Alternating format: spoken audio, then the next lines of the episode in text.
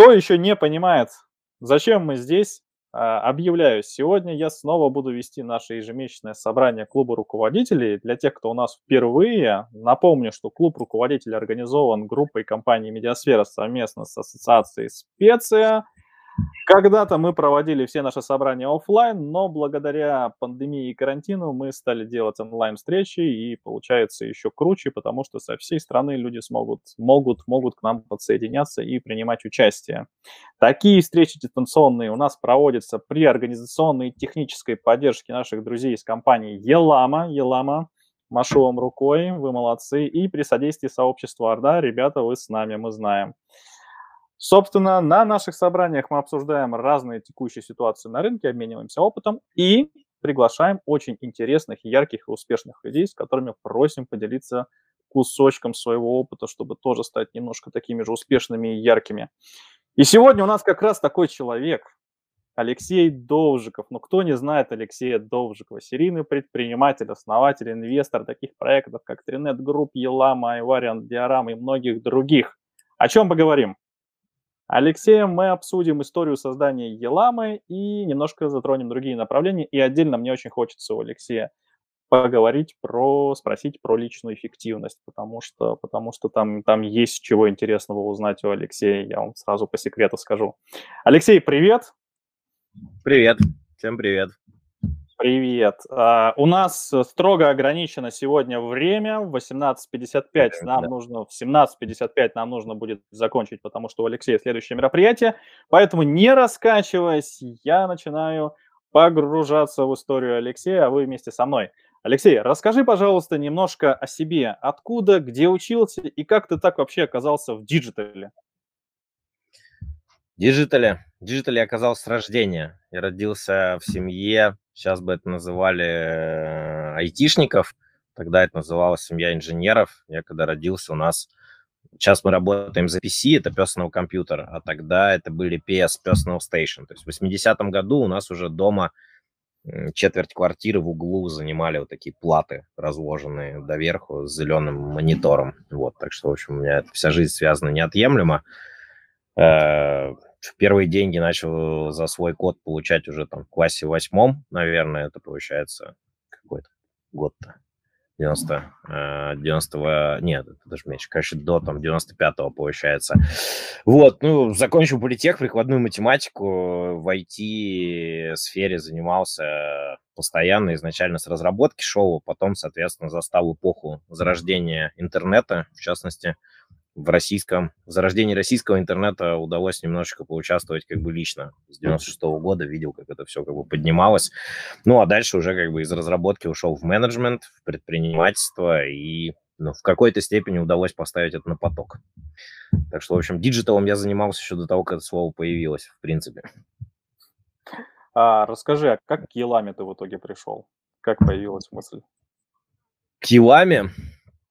Ну, смотри, как бы у нас, если говорить про интернет уже, индустрию, да, вот как бы эти первые шаги к тому, наверное, к чему мы сейчас как бы больше имеем там отношение, а, так как я как бы сам из разработки, то первые шаги в интернете, они были связаны с веб-разработкой, потом, соответственно, SEO, ну, со всем, что как бы касается поддержки э, интернет-проектов. Мы очень там лихо стартанули и там, буквально за 2-3 года заняли там топовые позиции как бы на рынке. И э, казалось, что это вот та, типа, там, та самая, как бы, не знаю, там, мечта, стезя, которой, как бы, хочется заниматься, все там любимое дело, все, как бы, растет, прет и так далее, но в какой-то момент пришло осознание и понимание того, что э, сама бизнес-модель, как бы, веб-разработки, это вот этот вот проектный бизнес, в котором для масштабирования объемов тебе нужно еще больше проектов, еще больше людей, еще больше сложностей, причем на масштабирование объемов чаще всего маржинальность падает, а не растет. Ну, и это какой-то вот, ну, такая как гонка в колесе. Может, колесо, конечно, становится все больше и все красивее, и, наверное, там можно сравнивать с другими колесами, в которых тоже там бегают по кругу белки, и как бы ты можешь там быть вполне на уровне, но ну, это какое-то, в общем, немасштабируемая в глобальном понимании история. И еще одна из тоже, наверное, таких а, ошибок э, молодости. Дело в том, что когда мы как раз там стартовали, начинали это все там, в 2000-х годах, так как сами пришли в IT, а многие в веб приходили, там, не знаю, из менеджмента, из дизайна, да, у нас была очень сильная как бы команда разработческая, и у нас была своя CMS, на которой было написано там 200 проектов, причем очень топовых, там, Baltimore, GVC, Big, для мировых компаний писали. Одна из топовых CMS на тот момент была.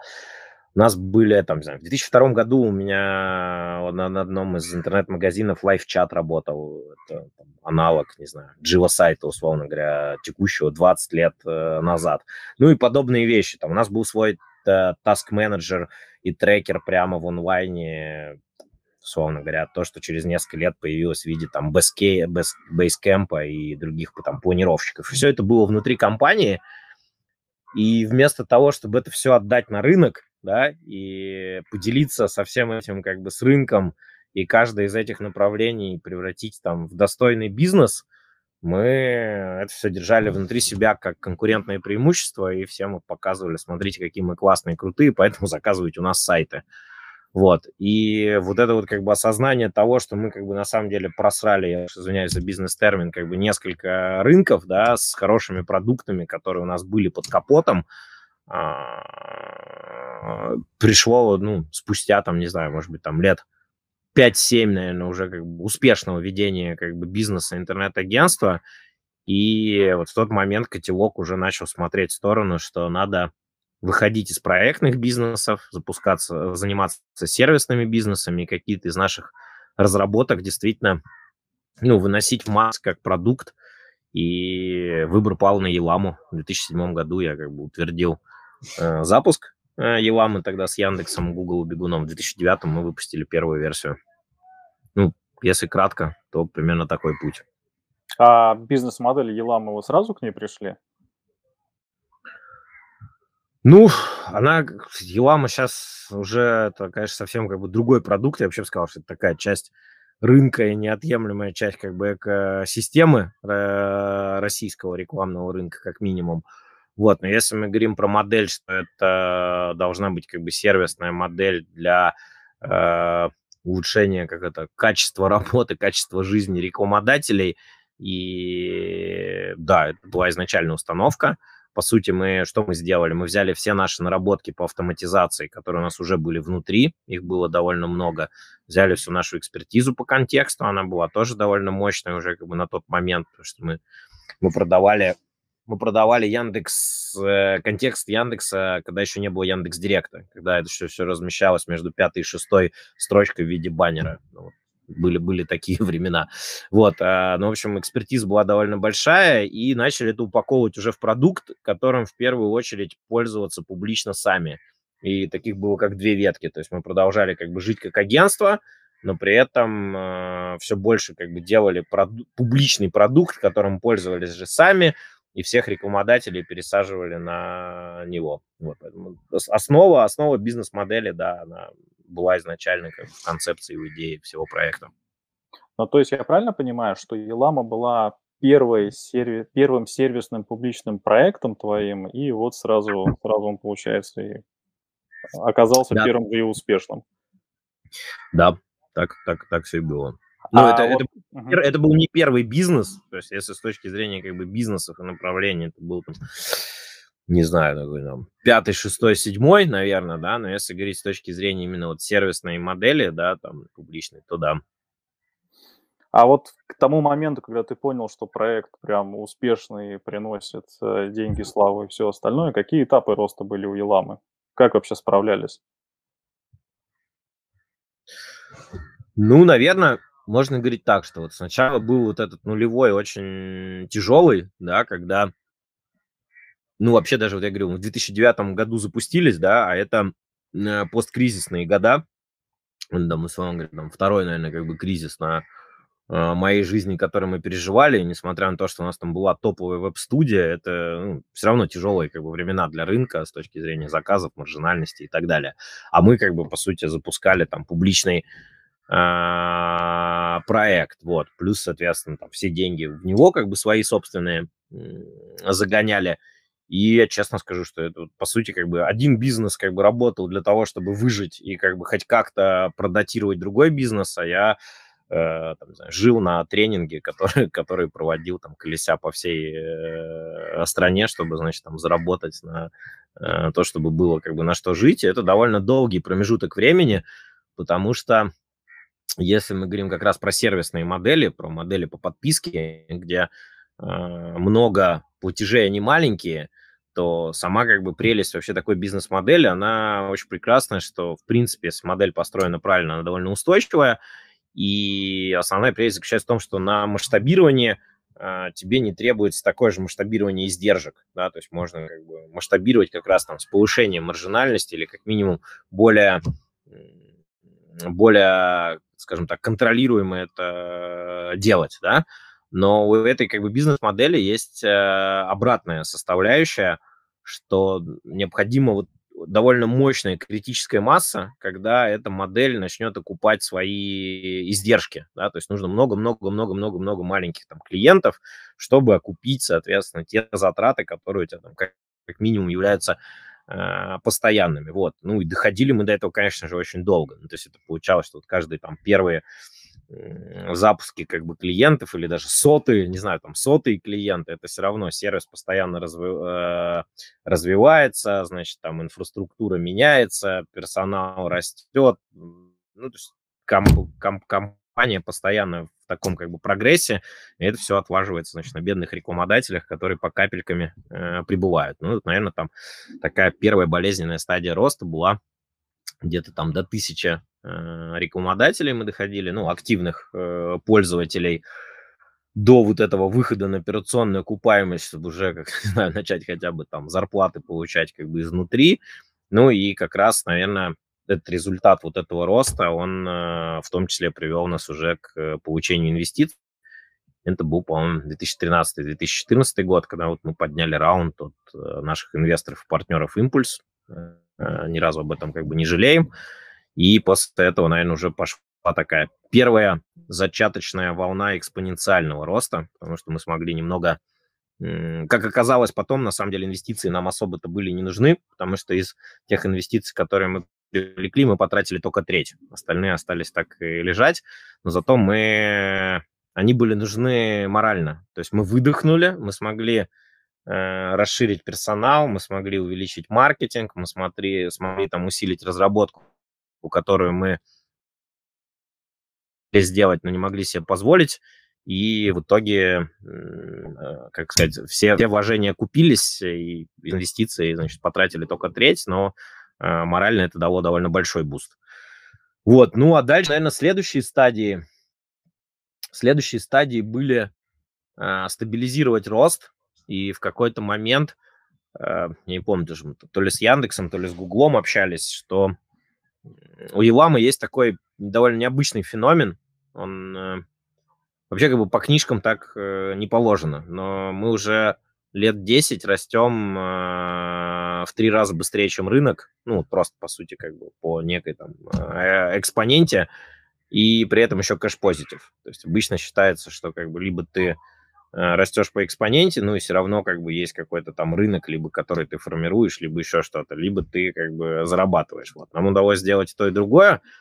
И вот эта динамика роста, когда, ну, давайте, чтобы было понятно, когда у тебя каждый год, там, условно говоря, удваивается количество клиентов, количество людей, э, запускаются там новые направления, это вот такие постоянные э, реформы, ну, то есть компания живет в режиме постоянных изменений, и при этом это нужно вывести на уровень, чтобы для десятков тысяч клиентов это было как бы ровно, чтобы, не знаю, там для сотен сотрудников это было тоже ровно, чтобы все спокойно приходили там на работу довольны и так далее. В общем, это был такой этап уже не сколько про продукт, а сколько про там менеджмент в большой скорости э, роста. И нам кажется, удалось. Мы вот в какой-то момент там декларировали, что, условно говоря, там рост 2-3 раза в год для нас это уже как прямая такая была, все к этому как бы привыкли, готовы, спокойно, с кайфом ходят там, не знаю, на работу, занимаются своими делами, как бы процессами, без, паники и каких-то, значит, э, авралов. Ну вот. Ну, а сейчас, наверное, уже такая стадия, она не знаю, я даже... Ну, ровно то, что о чем говорил, что Елам это сейчас уже не софт, это большая часть как бы рынка, и это стадия, когда мы не знаю, вместе там с другими партнерами и крупными игроками как бы на рынке вообще пытаемся моделировать и продумывать о том, что будет дальше, потому что по факту мы отвечаем там больше, чем за 10% рекламодателей российского рынка, это довольно такая важная, существенная как бы ответственность и нагрузка. Пока ты говорил, накидали наши зрители уже вопросов. Сейчас мы обязательно к ним перейдем, потому что они интересны. У меня вопрос возник а, по ходу твоего повествования. Скажи, а если ретроспективу назад вот сделать, вот к началу Еламы и к сейчас, да, вот посмотрите этот отрезок времени, а как ты считаешь, а что послужило основными причинами, что все-таки был успех, а ни на каком этапе вы не провалились и Елама на этом не закончилась? Команда или, может быть, что-то еще?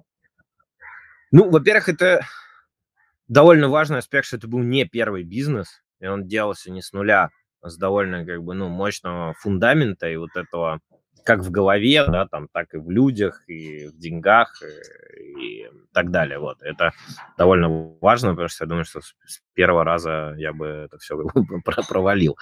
Вот. Второй аспект, это, конечно, да, тоже, это команда, все, все верно. Это очень-очень-очень-очень классный коллектив и костяк, который в очень большой части сохранился, сохранился до сих пор, и эту культуру мы прода... стараемся, насколько это возможно, в таких объемах как бы поддерживать, культивировать и э, растить, и для меня Елама это сейчас там, такая очень-очень-очень мощная, как бы большая команда из там, нескольких сотен э, человек. Вот.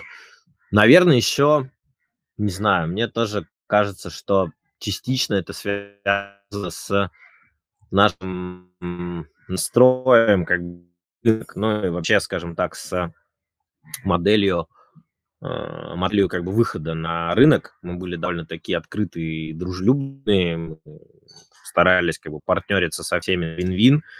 Мы работали с рекламодателями не, ну вообще со всем рынком, мы продолжаем это делать не просто с клиентами, а как ну, с таким всем рынком. То есть вот у нас есть как бы миссия, да, там а, облегчить, значит, э, жизнь э, рекламодателя, сделать ему там удобнее и комфортнее. Ну, значит, ну, там весь рынок и а, обучали, если посмотреть там то количество как бы материалов, которые мы отдаем в рынок или проходит там обучение у нас, там закрывают сертификаты, это в разы больше, чем сама э, Елама. Ну, то есть мы, по сути, как так, так изначально выбрали стратегию, отдавали все в рынок, и часть этого рынка возвращалась к нам уже э, лояльными рекламодателями, и что самое главное, мало того, что они были лояльны, у них не было неоправданных ожиданий. То есть они как бы понимали, э, что им предстоит, потому что контекст это все равно сложно. С Еламы это все равно как бы, ну, то есть это проще, чем без Еламы, но это все равно сложно, геморно, и это нужно как бы тратить на это время и так далее. И получается, что уже как бы клиенты приходили с такой вот э, неким как бы ожиданием и пониманием, как бы, чего их ждет. Мы, мы пробовали, кстати, это довольно важный момент, мы а, пробовали запускать white label в свое время, и, по сути, тот же самый как бы продукт э, ставили к партнерам, где есть наша как бы аудитория, в Сейп мы ставили, в RuCenter ставили и так далее. Конверсия другая, средний чек другой, срок жизни другой. Потому что по-другому приходит, как бы, соответственно, клиент и другое сервисирование. То есть еще очень важный вот этот вот, как бы, кусок, когда я говорю про ну, такой, как это, юзер-центр сервисирования, да, когда как бы в центре, в центре как бы клиент, и ты ему как бы отдаешь. Это наша служба заботы и тот формат, в котором мы как бы общаемся с э, рекламодателями, э, ставят там как бы задачу, задача службы заботы решить любой вопрос как бы клиента, который не сделать за него, а помочь ему э, решить его. Вот, и это очень-очень-очень важный кусок. И если говорить, опять же, ты спрашивал про стадии, в какой-то вот мы, когда стартовали, так как я как раз из IT, я считал, что мы софт. Ну, то есть мы пишем как бы софт по SaaS, SaaS, да, вот. Но вот когда у нас White Label провалился, то стало понятно, что мы совсем не софт. Ну, то есть все как бы вот история успеха, она не только в софте, есть три вещи. Это софт, это обучающий маркетинг и это служба заботы. Вот без трех составляющих не летает. И, в принципе, все, что мы делали, теоретически можно повторить, но пока никому не в Рунете не удалось, хотя были подобные сервисы, потому что это три как бы очень такие сложные составляющие, а для успеха нужны все три одновременно. Скажи, пожалуйста, а как получилось такую команду собрать? В другом интервью, которое я смотрел, ты прям так и говоришь, что это Dream Team, команда мечты. Как, как, как получилось? Поделись секретом. Ты знаешь, какой-то как бы методологии сильной нету.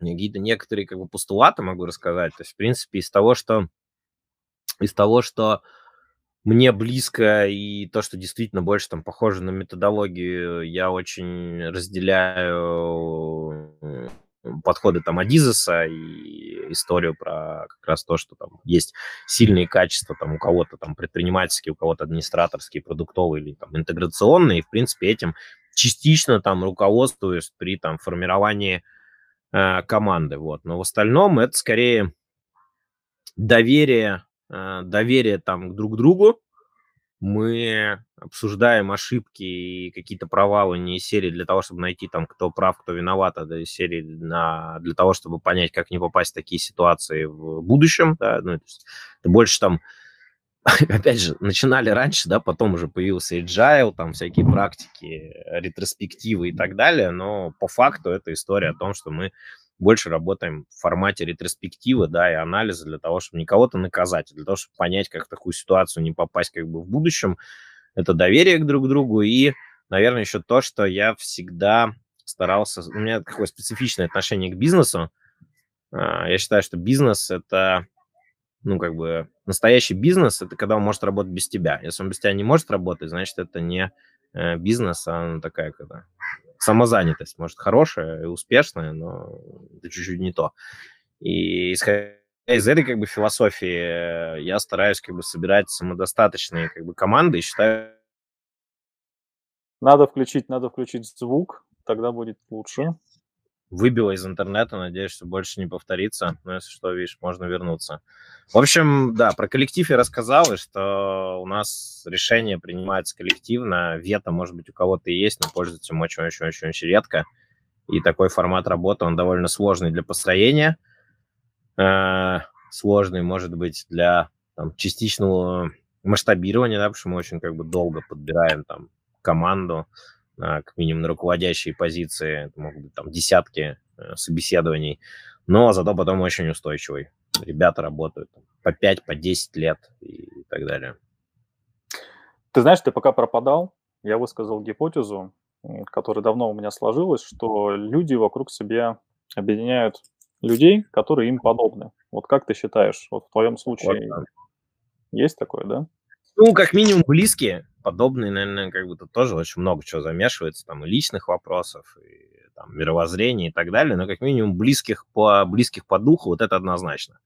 И у нас вообще в какой-то момент было такое там внутреннее понятие, как вот этот э, еламовец, не еламовец, которое вот там у людей, которые проработали там 3-5 э, лет, то ты просто на собеседовании понимаешь, как бы сможет этот человек, э, исходя из человеческих, да, каких-то там принципов и чем он руководствуется, достаточно час пообщаться, чтобы как бы понимать, можно его брать или нет.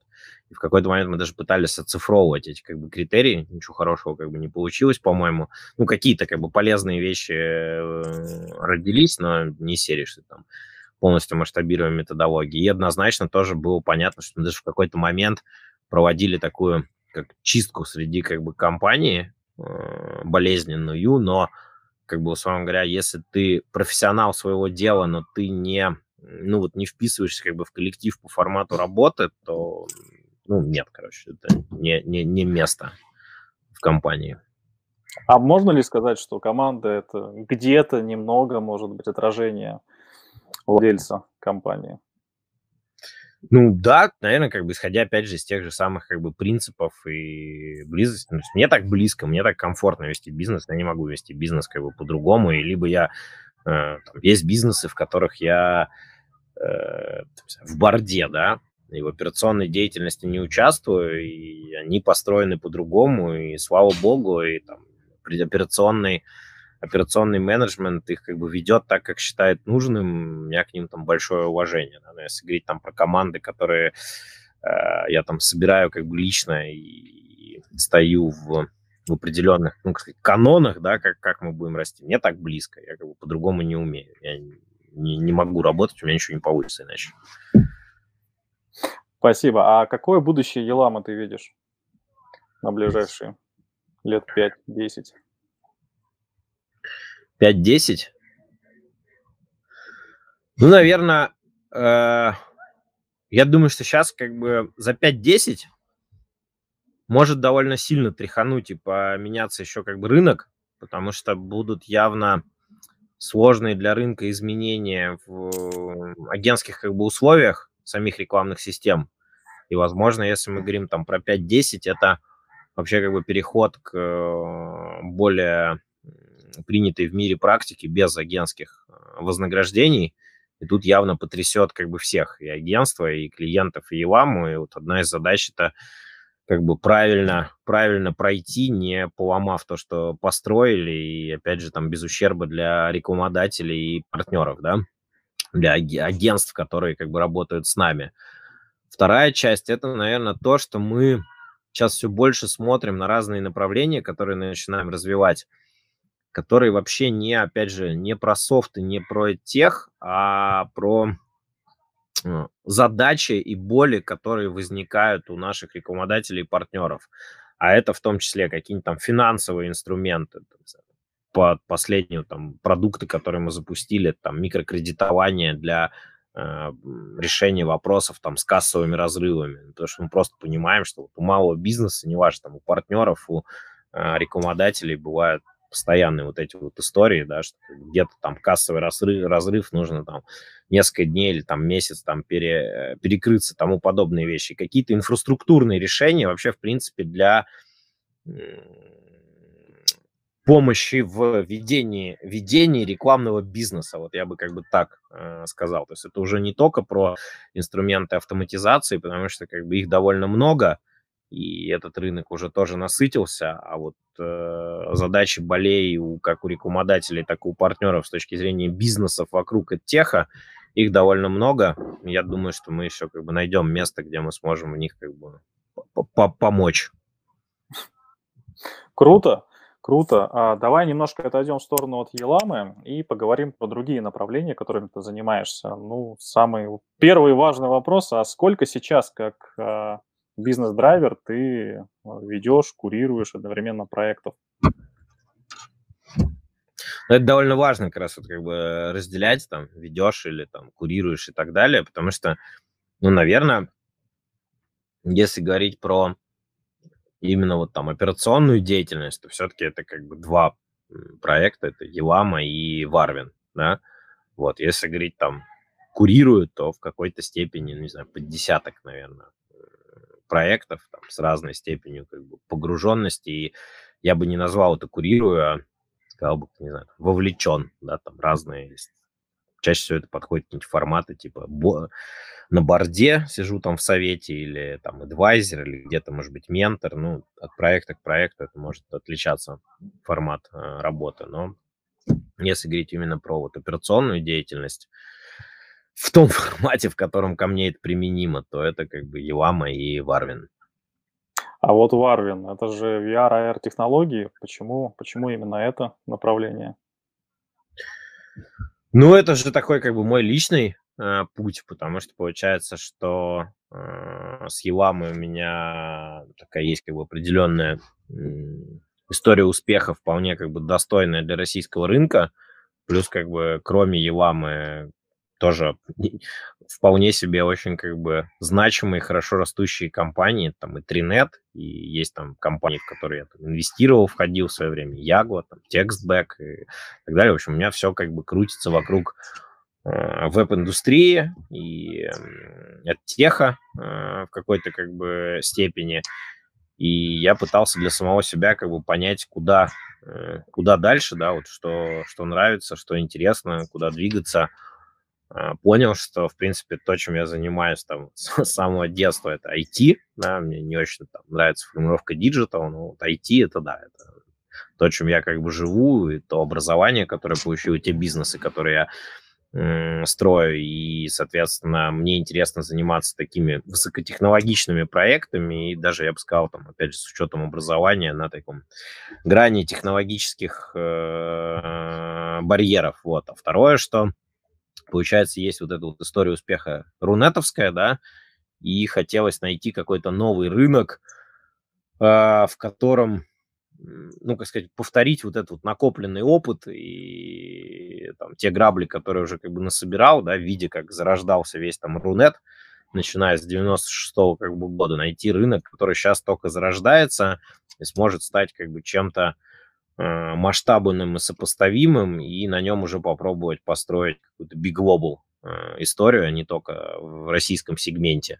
Вот. Ну и когда такие рынки пытался искать, смотреть, анализировать, и влюбился в VR и AR-индустрию, и считаю, что это как раз те технологии, которые э, ближайшие 15-30 лет очень сильно поменяют наш мир, а дальше они же как бы очень быстро перетекут в human machine интерфейс. Это, в принципе, вот все, все один и тот же как бы стек, который будет идти по VR, AR, human machine интерфейс. В общем, в будущем нас ждет э, эпоха 3D-контента, я бы вот так сказал. То есть как бы плоский контент через какое-то время отомрет. Это будет прошлое.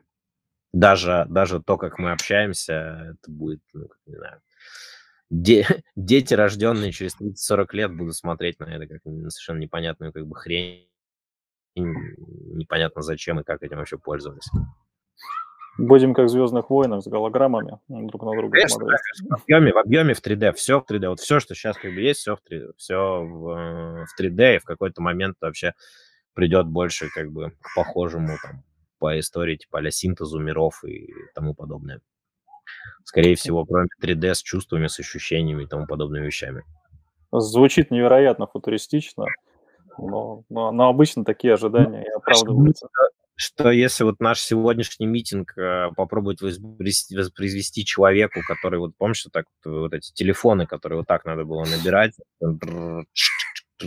да, и потом типа, поговорить и показать то, что происходит сейчас, и я думаю, что это... А это было не знаю, 30 лет назад так э, связь э, работала. Я видел ролик на Ютубе, где 17-летних пацанов дают 15 минут, чтобы набрать э, номер на цифровом телефоне, они не справились. Интересно. А какие еще направления ты вот видишь тоже с динамичным ростом в будущем? Ну, вообще, как бы очень новые рынки сейчас стартуют прям глобальные. Это, собственно, медтех, и вообще все, что касается как бы медицины. Опять же, утверждается, что там первый тысячелетний человек уже родился, и, опять же, там само человечество будет уже совершенно, э, совершенно другим. То есть то, что нас как бы ждет по медицине, оно развивается по экспоненте, и, может быть, сейчас мы как бы в начале этой экспоненты, но к нашей старости мы это как бы застанем воочию, и э, срок жизни, вообще медицина и уровень жизни человека очень сильно изменится в ближайшие десятилетия. Второе, я бы, наверное, сказал, фудтех, э, огромная индустрия, которая была, скажем так, мало э, обделена вниманием, да, вот обделена вниманием за там прошлые годы и, наверное, вот за последние десятилетия как бы очень мощно стартует, ну и, соответственно, все, что касается как бы фудтеха, это тоже очень сильно изменит вообще. Как бы. Может, для мегаполисов там и не а, сильно, но в масштабах мира и 7 миллиардов э, человек это очень как бы мощные революции, которые тоже произойдут за ближайшие там десятилетия. Вот, что еще. Ну и вообще, в принципе, как бы по всем по всем футурологи... Э, футурологическим э, прогнозам, которые Э, вполне себе, ну, такие как бы уже, которые мы застанем, да, и в которые я верю, то где-то через 20-30 лет там, 6% человечества будет обеспечивать 94% остального человечества. В принципе, 94% людей смогут ничего не делать. Э, этого будет более чем достаточно для того, чтобы жить как бы в комфортных условиях. И ждут очень серьезные ну, такие социальные реформы, потому что тем, чем будет заниматься эти 94 как бы, процента людей, и как будет работать остальные 6. Ну и, соответственно, да, очень важная индустрия, которую для всего этого я пропустил, это роботизация, да, то есть, раб, собственно, робототехника, ну, Robotics – это да, следующая, наверное, еще индустрия. И если вот эти все, все три вещи, которых проговорил, как бы стартанут э, в глобальном понимании масштабном, то очень сильно изменится человечество и человек в принципе. И довольно интересно за этим понаблюдать. Мы явно это еще увидим да, там, в ближайшие 20-30 лет. То есть застанем еще на свой век даже это все, да? Да, да, да, да. Ну, вряд ли успеем так это полностью прочувствовать, но посмотреть это все как бы одним глазком, как бы еще успеем, да. Будем как те люди с кнопочным, с этим, с телефоном. Да, созваниваться по Ютубу вместо того, чтобы выходить как бы в 3D голограммы, что так привычнее. Круто. Круто.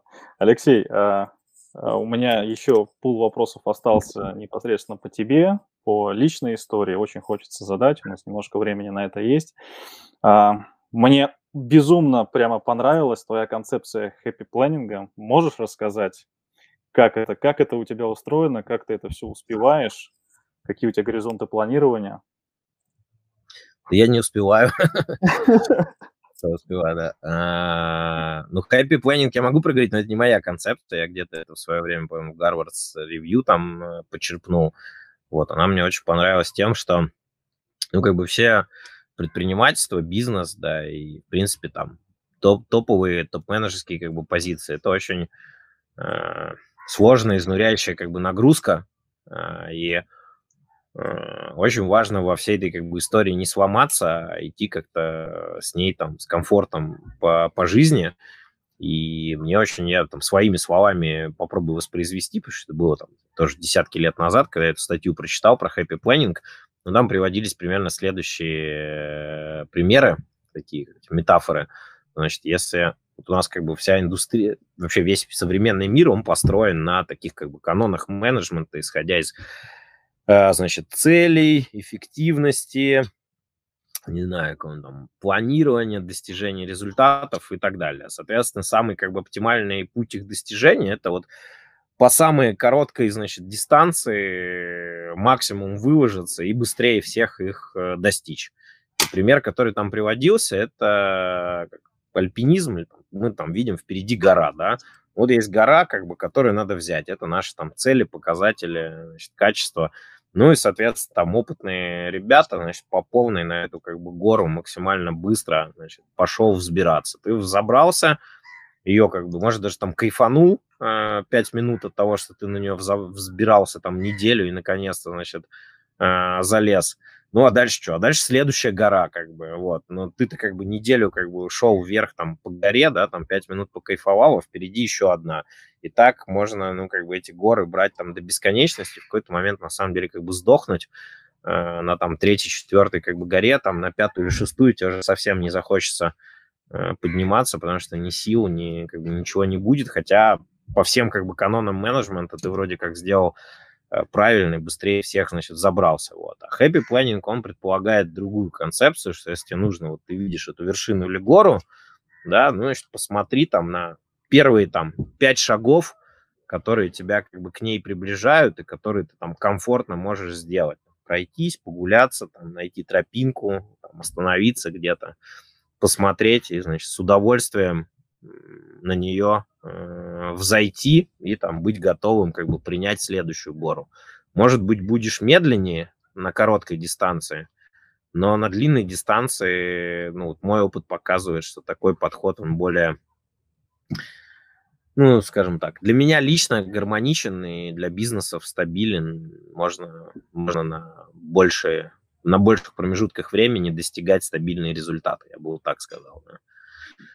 Не знаю, если, если в, этом, в этом был вопрос. А можешь привести пример, как у тебя сейчас организована неделя рабочая, личная? То есть ты каким-то планировщиком пользуешься? То есть как это накладывается на реальные практические рельсы? Я работаю с ассистентом уже много лет. А, сейчас э, последние годы Екатерина меня очень круто сопровождает и держит всю как бы нашу оборону. И у нас есть такое правило, значит, собственно, чего не запланировано в календаре, того нет. Вот. Есть очень простой планировщик Google, Google календарь. В него нужно разметить все, что нужно э, сделать, потому что это не список, это не какое-то там, не знаю, диаграмма Ганта, это время. Вот это время я там сейчас даю интервью. За, там, через, значит, 6 часов у меня будет там следующая встреча, а там до этого у меня было время на подготовку конкретного документа. В этот момент, когда я этим занимаюсь, я выключаю все, выключаю телефон и занимаюсь только этим, соответственно. Ну и получается, что если как бы в календаре чего-то нет, то, конечно, есть вероятность, что, может быть, там по ходу что-то там успею сделать, но, скорее всего, нет. Это, как обычно, вот задачи, которых нет в календаре, они могут там долго-долго-долго съезжать. Ну и опять же, из календаря еще тоже в календаре очень хорошо работает постулат, что просроченных задач не бывает. Ну, со всякими различными планировщиками постоянно есть какая-то вот эта вот куча как бы задачек, которые какие-то, значит, запланированы, какие-то в будущем, какие-то просроченные. С календарем такого нет. Ну, то есть мы раз в неделю проводим ретроспективу календаря, и если, соответственно, по календарю, по каким-то совещаниям, встречам что-то недоделано, или там я что-то не успел, или наоборот появились новые какие-то результаты, значит, как бы они планируются вперед. Ну и обычно 3-4 недели вперед они просто распланированы. Ну, типа 3-4 недели вперед забиты, и я как это... У меня рабочий день начинается, включаю, смотрю, что у меня в календаре, как робот работаю. Мне, мне, мне так комфортно. Не готов это на всех как бы проецировать, но мне так, мне, мне удобнее так. А, в одном из интервью я слышал, что у тебя 20-часовая рабочая неделя, да? Ты к этому пришел. Как получилось так организоваться? Получилось, э, ну, это такая, да, это тоже, как бы, я бы сказал, что это название философии, 20-часовая рабочая неделя, потому что, по правде, оно не совсем как бы так выглядит.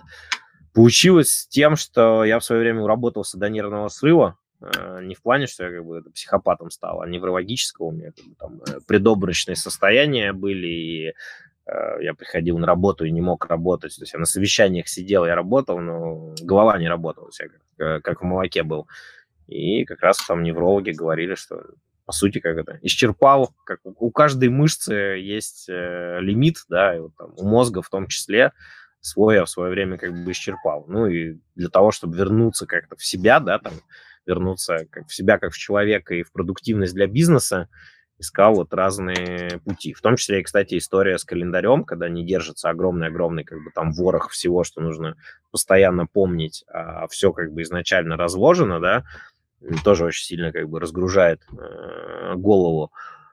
Вот, и когда мы говорим про 20-часовую неделю, это как раз вот, в принципе, готов советовать, наверное, всем предпринимателям, что это значит. Это значит, что я планирую те вещи, которые вот как раз там прежде всего связаны с совещаниями, да, вот у меня там есть вторник, среда, четверг, они забиты нон-стоп. Ну, то есть я как бы вот могу 8 часов, могу 10 иногда э, часов, да, там, нон-стоп идти из, э, значит, митинга как бы в э, митинг, и это моя как бы 20-часовая вот рабочая неделя. Но если мы говорим там про бизнес предпринимателей, то мы как бы чаще всего-то боремся не за время, а за место, ну, как бы в голове, за то, как бы, о чем ты думаешь, да, там, чем ты еще, как бы, занимаешься и так далее. И это, конечно, занимает больше 20 э, часов, да, потому что, как бы, вот в таком, вот, вот в эти 20 часов у меня практически нет времени подумать, да, и о чем-то, чем-то по заниматься там более как бы глобальным, да, но я зато это сжимаю там в одно пространство, и в таком формате как бы привыкает работать вся, вся команда.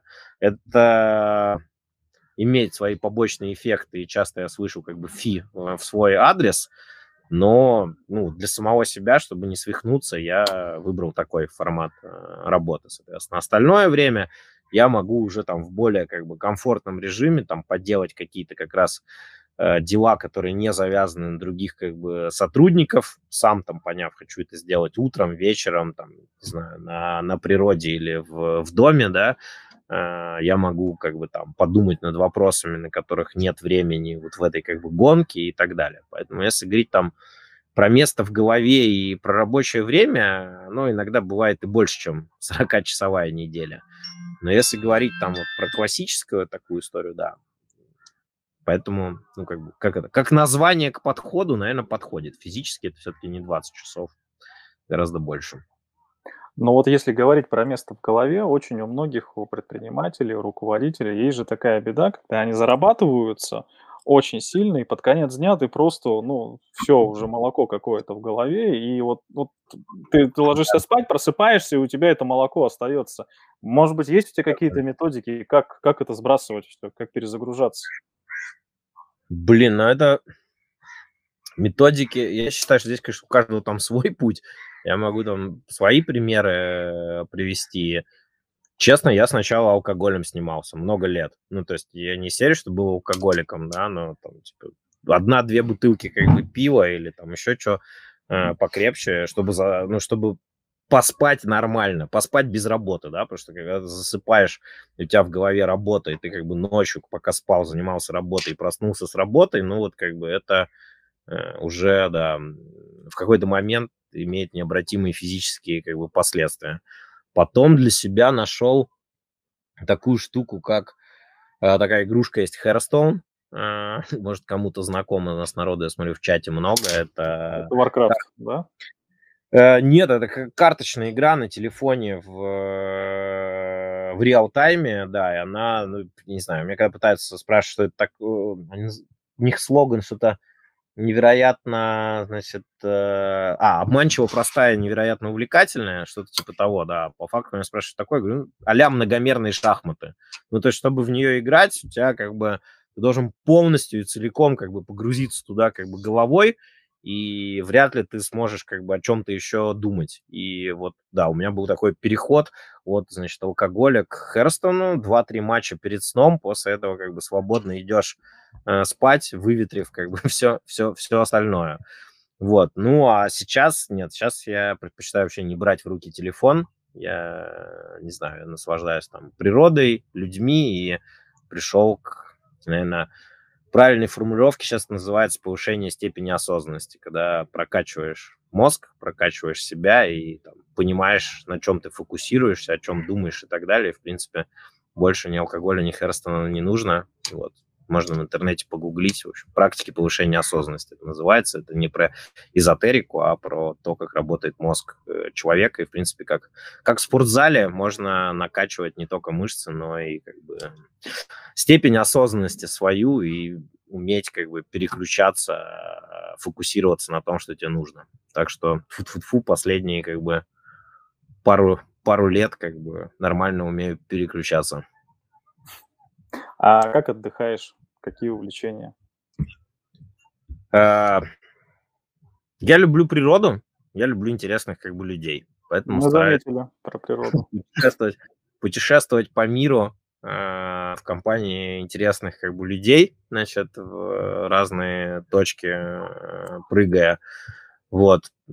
Так, экстремальный отдых, мотоциклы, плавание, дайвинг, кайтинг, Э, подобные походы, э, сплавы и, в общем, все, что, все, что у меня еще довольно побитое уже как бы в связи с этими увлечениями, увлечениями э, тела, но все что, все, что еще дозволено из того, что работает, пробую на прочность, так отдыхаю. Спасибо. Uh, у нас осталось буквально несколько минут. Есть вопросы. Друзья, к сожалению, на все вопросы мы точно не успеем ответить из-за того, что время ограничено. И хотелось задать определенные вопросы Алексею со своей стороны, но несколько попробуем быстренько успеть. Если получится ответить коротко, Алексей, супер. Если нет, отвечай тогда как, как получится, но зато, зато положено.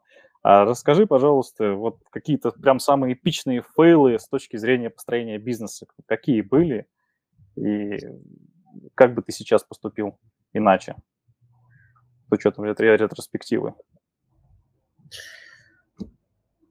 Ну, это вот, наверное, то, что, то, что я рассказывал, это про... Когда мы держали какие-то свои наработки и сильные стороны как бы в себе, не отдавали в рынок, вот, наверное, сейчас э, я бы, я бы очень много чего мог бы э, сделать, да, как бы, если мне кто-то в свое время над, на, надоумил. И, наверное, я считаю, что это правильно. То есть, если есть какое-то там преимущество, и оно не случайно, да, то есть если какое-то случайное преимущество, конечно, его надо прятать. Но если как бы, в принципе, ваш стиль бизнеса, там, не знаю, темперамент, команда и так далее позволяют эти преимущества создавать постоянно, то не прячьте их, отдавайте, рассказывайте, пусть все видят. К тому моменту, когда кто-то хоть попробует хоть что-то повторить из того, что у вас есть, да, значит, у вас будут уже какие-то новые, э, новые э, наработки, вот, поэтому, наверное, так, если кратко. Спасибо. Последний вопрос, самый важный, без которого это интервью можно считать неуспешным. Ты когда пропадал, мы пытались отгадать, где ты находишься. Где ты находишься? Кто выиграл? Я, я на Занзибаре сейчас. Коллеги, не выиграл никто, к сожалению. Это не Лос-Анджелес и не Крым. Алексей, большое спасибо. А, жаль, что у нас, конечно, так было мало времени, но очень интересный разговор. Ты очень интересный, яркий человек. Я надеюсь, что нашим зрителям тоже очень понравилось, так же, как и мне. Спасибо большое, что смог уделить время в своем плотном графике. Друзья, спасибо большое, что пришли. Запись будет, будет э, текстовый формат, э, так что все отлично. Алексей, спасибо. А, Всем пока. Пока спасибо, и до следующего раза. Спасибо, спасибо Все. большое. Все, пока. Пока-пока. Всем хорошего дня.